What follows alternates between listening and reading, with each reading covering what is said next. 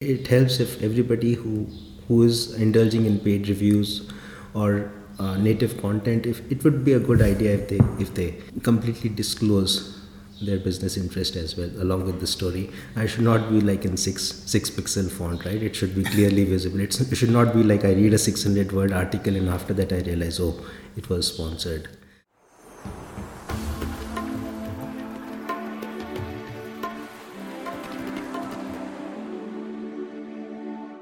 Welcome to Outliers. It is uh, a podcast about outliers, and uh, the idea is to sit down, uh, have conversations with outliers. And uh, today we have Amit Agarwal, uh, who I consider an outlier, of course, not just because he's based in Agra, far away from uh, the so called digital capitals of India, but because that's his choice. And I have been following Amit uh, since uh, 2005, I think I was in the middle of my career. And uh, I started reading up the stuff that you wrote, Amit. And I really liked it because, uh, one, they were very focused, sharp uh, in terms of uh, opinion and making sense of, well, products back then. Uh, but more importantly, uh, I, I, believe yours has been an important voice uh, in the evolution of consumer technology in India. Uh, Swami is, a, is quite a shy person, as I discovered uh, in this meeting in Agra today. Amit, welcome to Outliers. Thank you, Pankaj. Thank you for having me on your show, and thank you for coming all the way from Bangalore to Agra to meet me. So it's been a pleasure having you here. Thank you very much for coming here. Great. Pleasure is all mine. Uh, if you could uh, get into this conversation, Amit, uh, you started writing uh, in 2004 with Labnol. How's that journey been for you? Yeah, so uh, I'll go a little bit far uh, from 2004. So basically, I'm an engineer and um, I was working with a company in Hyderabad. I worked with them for five years and being a slightly homesick person, I thought maybe I should move and stay with my family. So my family is based in Agra. The city is very famous for the Taj Mahal, but you don't find anything else here, right? Uh, so I moved here, but my passion was always programming and technology. But uh, unfortunately, the, the city didn't have much to offer me. So I had to find a way to do something on my own. And that's when I read about blogging and uh, probably I thought that I would use my blog, I would start a blog, and then I would use my blog as a portfolio to showcase what I know, what my expertise is. And probably I thought people would find me on the internet and they'll send me some work so I can continue to work on technology side while staying in the small city called Agra. So that's how I started my blog. I started writing about stuff that I liked. In fact, I, if I remember correctly, in 2004, I, I purchased a printer that was an HP printer, a very small printer, but I was really impressed with it. And probably I thought that maybe I should write about it. so I had this uh, blog on a website called blogspot.com, which was a Google product and it was free. So I, I started something there and started writing about that printer. And uh, I just wrote about it. And what I found was like people were contacting me and asking me more. So that uh, created more interest and more engagement on the blog which which was i would say it was a turning point because mm. I, I started writing more after that because then that's when i realized that people were what i'm writing people were finding it useful and people were coming back to read what i'm writing so that created interest and i, I started spending more and more time on writing so um, when i started the blog the idea was to use the blog as a portfolio and get clients. But over time what happened was like blog became the source of everything. And then uh, sometime i think a year later this thing called google adsense and everything came up. So it, it became easy for me to you know monetize that traffic as well without me having to spend any time on the business side of things. So i could focus uh, on the writing part and these things could take care of the monetization part so that's how it started and it's been it's been like that for over 12 13 years now mm-hmm. but a lot has changed since then as well, uh, like we were discussing. Uh, what's really changed, say, in past one or two years? So, uh, so when I started this uh, website, labnol.blogspot.com, uh, there were very few people in India doing it. In fact, I don't remember anyone in the tech space doing professional blogging in the sense like who uh, who were using their blog as their primary source of revenue as their profession. So when I started this blog, that created quite a buzz, uh, surprisingly, and a lot of these, you know, these big media houses like the CNN, IBN, NDTV, they all landed in my place and started interviewing me. So it, it was a surprise and like, but uh, they, they they covered the story uh, that somebody's staying in a small town and yet doing something on the internet, which is generating millions of page views. So that generated a lot of interest on the internet, and that I think that was also one of the reasons why the the the readership started growing. And I was also spending more and more time on this. And then because of the coverage and everything, the readership started growing. And I think uh, after that, a lot of other people got inspired and if if you look at the scenario now Yeah. you will see that probably there are i don't know the exact numbers but probably few thousand people are blogging in india and i'm sure a lot of them are doing extremely good now to come back to the point of blogging i, I really hate that word being called a blogger because uh, like if you if you if you drive a car you're not a driver right you have you have a skill you are probably a doctor or something you're not a driver. Same is case with the word blogger right? I i mean if you write a blog you're not a blogger. You you have your own skill set just just the blog is a medium for publishing your thoughts so. Yeah. but uh, definitely a lot has changed in all these years and uh, because more and more people have found interest and they've found success on the internet through blogs so uh, i see that blogs have become the source of uh, news the source of reviews. So suppose if you have to buy something you'll probably either go to the big websites like the times of india or the ndtv or you'll probably if you know somebody who writes a blog on it you'll go to that and you'll read it. Yeah. so a lot of people are forming their opinions or making purchase decisions ba- based on what is wri- written by these uh, people who are writing these blogs. But in the last two years i think what has changed is suddenly the medium of communication from being a blog has changed to youtube. Hmm, hmm. So people either because of the short attention span or whatever may be the reason but what i am seeing is like for specific uh, domains like for technology for gadgets hmm. for cooking for entertainment people are which are i mean very visual in nature you know? People are more interested in going to youtube and quickly watching a 3 minute video versus reading a 600 word story. So that has been a biggest change in these 2 years. And i think primarily the reason being that uh, the bandwidth costs have come down the connection speeds have uh, gone up Yeah. the, the cost of connectivity has gone down. So i see that lot and lot of time is getting focused on the youtube the video side of things as well so this is the biggest change i'm seeing in the last Yeah. two years The uh, sorry, yeah.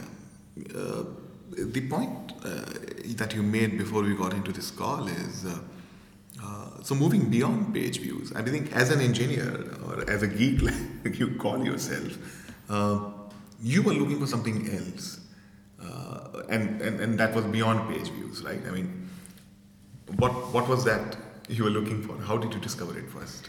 So ultimately, uh, at the end of the end of the, at, the, end of the day, when you go to bed, you, you you you you should feel good about right what you have done for the day. So page views maybe give you that instant gratification, but in the long run, you know they, they're just a number, so they do not bring any kind of happiness. Same is with the case of because ultimately page views translate into revenue. So the more page views you get, more or less the kind of the revenues will also be dependent on that. But as you mature like probably when i when i started and uh, when my page views touched say a million i was very happy. Then they touched 2 million i was extremely happy. But after that like those things never gave you never gave me happiness. The things that gave me happiness was like people were reading stuff or people were uh, using the stuff that i created and they were der- deriving value out of it or they were that made a change in their lives in some cases. So these were the things that gave me satisfaction. And over the last five or six years, I have slightly changed, and my more focus is on bringing out things, bringing out tools and utilities that people worldwide use and they derive value out of it. So I think that gives me more satisfaction now, bringing, giving out stuff that that you know in, increases the productivity of people or they make their tech lives easier.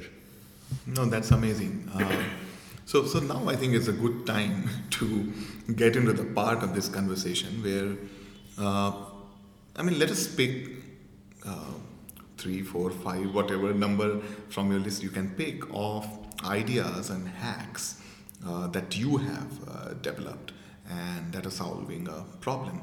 Uh, it would be actually great to listen to you uh, and discover some of those solutions. Uh, and uh, I hope uh, others get inspired and and then build more. Yes, so uh, so like I've been writing on technology, consumer technology for over 12, 13 years now. But ultimately, I'm an engineer. I'm a programmer by profession, and so that's where my main passion is. And so, even in these 12 years, when I was not writing the, I was building something or building web apps that that solved some problem. So over these years, I have built quite a few tools. So they were just I just created them because I found them interesting, or probably they solved a problem that I had.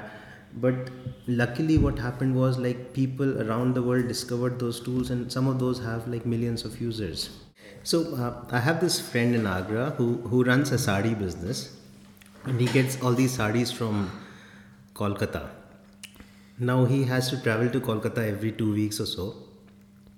But the problem is like every time he would go to book a ticket, the tickets were blocked. So he is not very quick at typing.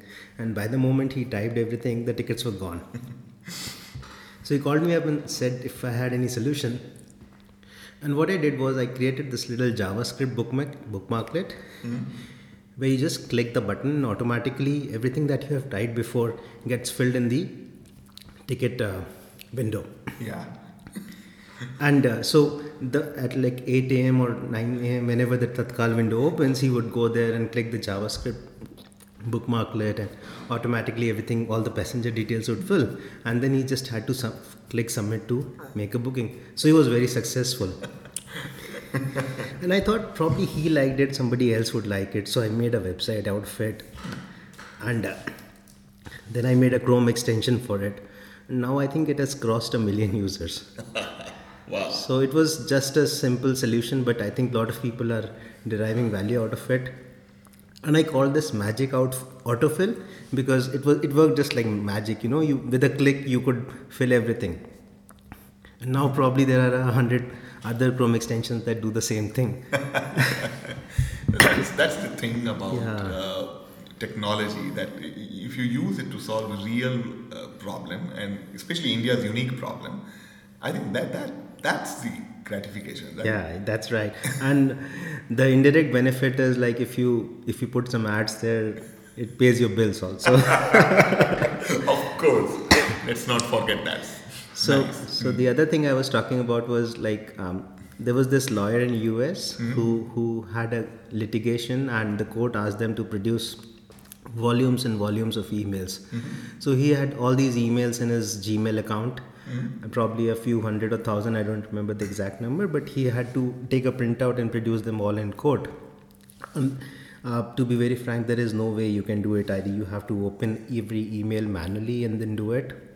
There's no way to do it. So, what I did was like, I wrote some sort of script that would take every email, convert it into a PDF file, and that PDF file would automatically go to his printer through Google Cloud Print. Mm. So he could print all his mail with a click click of a button. So that solved his big problem. that again has uh, over a million users. Yeah, that has a million users, and in that case, um, what happened was like I made a Chrome extension out of it. That that was approved by Google and it's now on the Google Docs add-on store and that got so popular that it's probably used in probably every big company in the world now from google to uber so that's like hugely popular and that started with a small problem you were talking about uh, this uh, I think Dictation. dictation, Yeah. and then yeah, yeah, yeah. So uh, I think when Google released Chrome, I think in the later versions they added something called web speech technology in this. So what you speak, it would transcribe. So now if you go to Google search and you'll see a little mic icon in the search bar. If you click that, it recognizes your voice and it automatically transcribes into text. So what I did was like um, I created a application called dictation.io.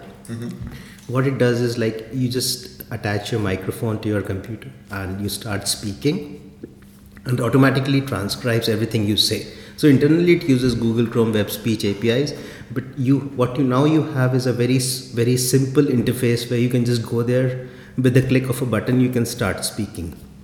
It probably supports all languages from English to Arabic and even Hindi. Oh wow. So um, that was again a fun project, but uh, I think few few thousand people use it every day, and uh, sometimes you get mails about peop from people who use it, and you feel really good about it. So, for instance, I got a mails that's that said that uh, I burnt my fingers. He was probably a U.S. veteran, and he burned his fingers. So now he's using dictation.io to write all his emails so that that gives you immense pleasure then i got an email from a mother her son has dyslexia and now she he is using this dictation.io to communicate which also makes you feel good I think uh, I think as as as a real uh, engineer uh, or a geek as you call it, uh, there's always this fun of solving real problems uh, for people, and and that challenges you more. Yeah. So I mean, uh, uh, I get bored of things very quickly. So I'm always looking for new challenges, and uh, so I, I'm looking at people, what kind of problems people have, and trying to figure out if I can solve them through apps or these add-ons. And a lot of times I do. So most of these uh, problems come to me through emails. People ask me if I have a solution, and sometimes if I can build a solution around that, I feel very happy. Uh, on the productivity uh, side, uh, there's a lot of people uh, always consume, download so many apps thinking it will solve their productivity problem. I can't tell you enough how, I mean, the whole disenchantment that follows. I mean, even if you take something as simple as, uh, you know, a task organizer or a to-do, so-called to-do list, which nobody has solved it well. What are some of the productivity hacks uh, that that have you know challenged you and you enjoyed solving them? So um, I also face this problem of productivity, having too many too many things to do, but yet not finding enough time to do, and also always figuring out uh, which problem should I solve now and which one should I defer, and. Uh, so I've also tried a lot of apps from Trello to Wunderlist, and uh, ultimately what happens is like these itself become a junkyard of all your to-dos that you want to solve but you never get a time to solve them. Yeah. so it, that is still a problem i'm trying to solve and ultimately what i've decided is i have to i've decided to use normal post-it paper notes that i stick on my computer screen and just look at the task that i have to do for that day.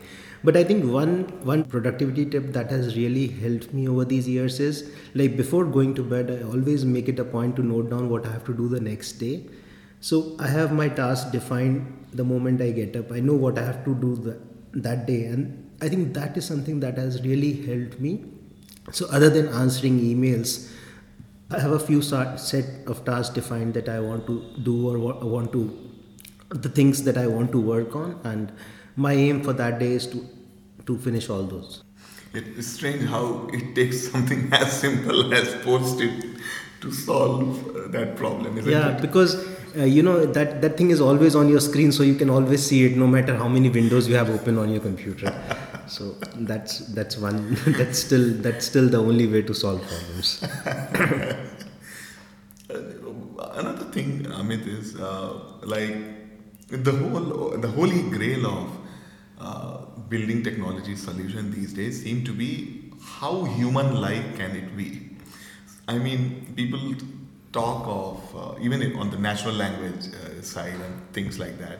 Uh, you know, the, they're using terms like okay, this this is like human-like, right? I mean, like a real conversation. like so, technology's holy grail seems to be become uh, you know make it make it human like. So why waste time building these solutions? Why can't you stay that way then? Yeah, I think uh, people, uh, everybody has a time problem. I mean, we are always short on time, so we are looking for something that's, uh, I mean, extremely simple, involves absolutely no learning curve, and we just see it, we understand how we do it, and we start working on it. So, I mean, if I look at my own case, the apps I use, I, I mean, I rarely look at the help manual. If I don't understand something, I probably uninstall it immediately because I don't want to spend time understanding how it works. So that is why I think people, app builders, everybody is more focused on human like in the sense involves no learning curves, very easy to understand, and solves one problem but solves it exactly right. I mean, nobody is looking for apps that does a hazard different things, right? People just want one app that solves their one problem but does it very right. So if you look at like let's take the case of Dropbox, right? It was a simple file syncing solution and did nothing else right now they have diversified into paper and so many other things but when it launched several years ago it focused on file syncing and it did it really right. And i think that's the reason why it got it was so popular because it solved that one problem but it did perfect. That's an important point you make.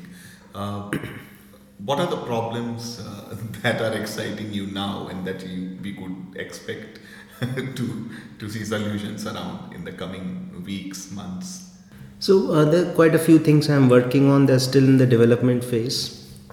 So one is I'm trying to build, uh, like I, told you about dictation, which is trying to solve problems for people. Now I'm trying to integrate dictation with email solutions like Gmail. So instead of going to dictation, people could just fire the Gmail website and they could start writing their emails. That is one thing I'm working on. It's, it's almost complete now then uh, recently what i have found was like a lot of focus is on youtube channels. Yeah. So i was i was trying to build something around youtube in the sense uh, like what happens is pe- uh, a youtube channel can either be owned by an individual or they can have multiple collaborators right? Or a group of moms can together form a YouTube channel. So they may not be contributing enough content as individuals, but as a group, they will probably have one or two video every day to contribute to the channel. Now the challenge that they face is how do they upload it? When you just have one account and you have 10 people using it, you cannot upload, right? Because each person will have to have their own credentials. Yeah. So what I'm trying to build is a common YouTube uploader where you just have a simple Google form like thing you upload the video and goes into a common YouTube channel. So this is, I think, a lot of other, not just uh, these small groups, but even businesses can find this useful because they may have several employees uploading to the same YouTube channel without them having to share the credentials with everyone. So this is something I'm working on. Then there are quite a few small projects, small extensions that, that are in the pipeline.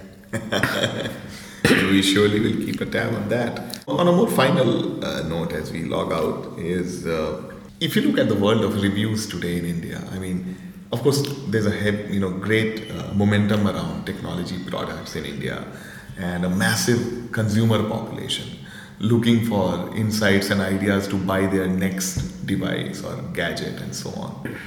Uh, how do you make these buying decisions? And I'm asking that question because uh, it's really tough to make sense from the reviews that we see online. Uh, they all uh, sound very linear and, and very same. Uh, so, so what would you advise people who are looking to acquire their next gadget or product? What should they really? What's the litmus test? so, um, I think in the last two years, as I was talking about the growth of YouTube, similarly, there has been an explosion of growth in the case of uh, people who review gadgets and who uh, anything technical. And so if you're looking to buy something and you put that stuff on google you'll probably find a hazard people who have already used that product and they are ready to uh, share their opinions with you. Now if i if i look at the review cycle generally how this works is like if a company is launching a product probably a week before they will send it to the the person who is reviewing it they will use the device and on the launch day the company will launch the product and the reviews will also go live so i think this is how mostly it works the the the only problem with this approach is like uh, you cannot figure out how good or bad a device is by just two or three days of usage. You need, really need to spend time with the device to figure out how good or bad that device is. Uh, based on a cursory glance at the screen or the resolution or how much the RAM is, or I mean, not just by looking at the specs, you cannot figure out how good or bad a device is. You really need to spend time with it. And uh, so, uh, if I uh, I'm not somebody who will go to the market and buy it the day something is launched. I will probably always wait.